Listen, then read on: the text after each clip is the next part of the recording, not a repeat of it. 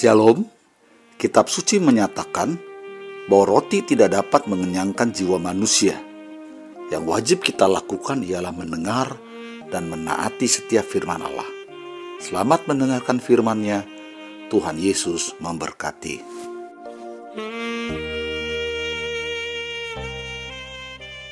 Shalom, selamat pagi Bapak Ibu Saudara sekalian. Saya percaya pagi ini kita tetap dalam berkatnya, dalam kesehatannya yang Tuhan nyatakan dalam kehidupan kita.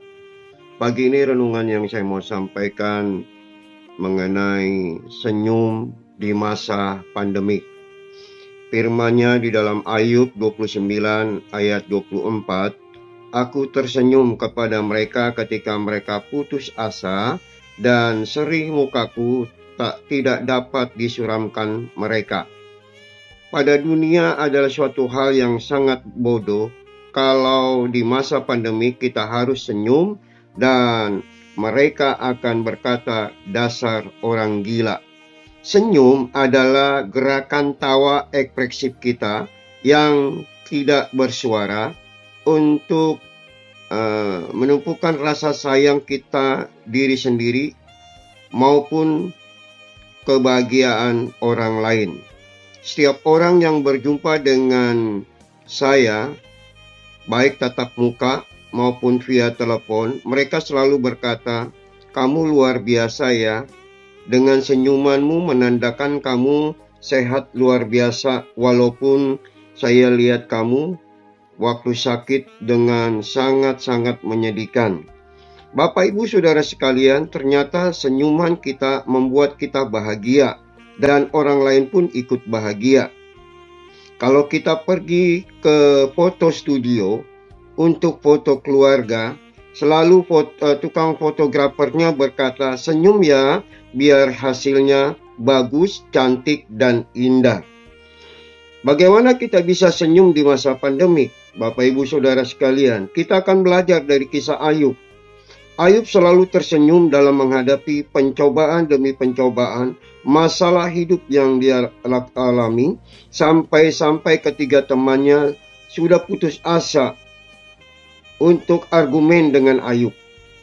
Wajah Ayub tidak menunjukkan cemberut, wajah Ayub tidak menunjukkan marah, tetapi wajah Ayub menunjukkan tersenyum yang luar biasa. Dari hasil wajah yang penuh senyum, Ayub hidupnya diberkati Tuhan dua kali lipat. Di masa pandemik ini, janganlah wajah kita ini penuh dengan cembetut, cemberut, atau emosi. Biarlah wajah kita penuh dengan senyum. Layaknya orang tua akan senang melihat anaknya waktu disuruh Waktu disuruh dia penuh dengan wajah ceria dan senyum, maka orang tua yang menyuruhnya itu tidak akan segan-segan untuk memberkati anak tersebut. Demikian juga dengan Bapa di surga. Bapa akan memberkati kita pada saat kita tersenyum. Bapak Ibu Saudara sekalian, para ahli menyatakan dibutuhkan 43 otot untuk cemberut dan dibutuhkan 17 otot untuk tersenyum. Jadi senyum itu tidak perlu kaya, tidak perlu uang banyak, tidak perlu harta yang banyak. Senyum itu indah dan tanda sebuah kebahagiaan. Berbahagialah mereka yang tersenyum karena orang lain ikut merasakannya. Mari kita tunjukkan wajah kita yang penuh senyum di masa pandemik ini dalam bilangan 6 ayat 24 sampai 26. Tuhan memberkati engkau dan melindungi engkau. Tuhan menyinari engkau dengan wajahnya dan memberi engkau kasih karunia. Tuhan menghadapkan wajahnya kepadamu dan memberi engkau damai sejahtera. Apabila Bapak Ibu Saudara sekalian hidup penuh dengan senyum di masa-masa pandemik ini, maka Tuhan akan mencurahkan berkatnya untuk kita semua. Kiranya kita mau memaknai hidup ini penuhlah dengan senyum. Walaupun mungkin kita dalam kekurangan ataupun kita tidak dalam keadaan berbahagia, kita mau tetap tersenyum. Karena itulah Tuhan akan memberkati kita. Demikianlah renungan singkat ini saya sampaikan buat kita semuanya. Kiranya Tuhan memberkati kita. Bapa di dalam surga, Engkau memberkati seluruh pendengar yang saat ini Tuhan.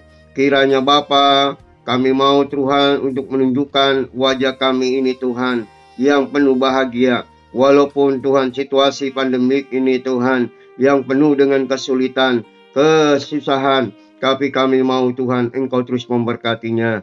Di dalam nama Yesus kami sudah berdoa dan mengucap syukur. Haleluya. Amin. Terpujilah Allah Bapa, Tuhan kita Yesus Kristus, dan Roh Kudus yang telah mengaruniakan kepada kita segala berkat jasmani dan berkat rohani. Hidup kita akan selalu diberkati hari lepas hari, tidak turun tapi selalu naik, tidak jadi ekor tetapi selalu jadi kepala. Sampai jumpa esok hari, Tuhan memberkati.